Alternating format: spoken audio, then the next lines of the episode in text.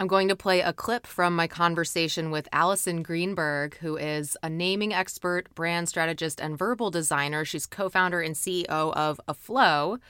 And over the past 10 years, Allison has helped brands find their voice in the marketplace. She's actually been involved in naming products and brands from 200 of the Fortune 500 companies. Really impressive woman. Such a cool conversation. Here is a clip from episode 65, and you can hear the rest at beetlemoment.com slash podcast. I often say that the best names are simple and surprising. And you can actually sort of begin to assess these things on several axes. You know, simple. Is it succinct? Does it consolidate a lot into a smaller amount of real estate? Does it telegraph meaning? There are a lot of different kinds of names from descriptive to suggestive, arbitrary, fanciful. You know, that's the spectrum from like very clear and conversational, kind of cut and dry to something um, like Kodak, you know, the name of the, the old uh, film company. Kodak is a completely made up word and it was chosen for its sound symbolism because the K's sounded hard and conveyed strength and trust.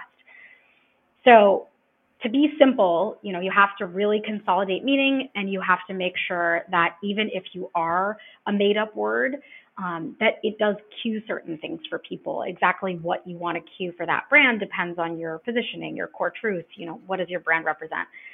And then the surprising factor is really critical. I think successful names often stop us in our tracks you know, for some industries, especially in B2B naming, you don't quite have that opportunity. But increasingly, we are seeing that B2B platforms, services, and products can be named creatively and surprisingly. And one of my favorite examples is Slack. Um, you know, mm. when you're mm. on Slack, you aren't thinking about slacking off. You're not thinking about a Slack line. And really, you would never imagine a company called Slack being so powerful in the co working um, and, and you know like digital workspace it's it's a name that might cue for some people the opposite of what you want at work is a slacker.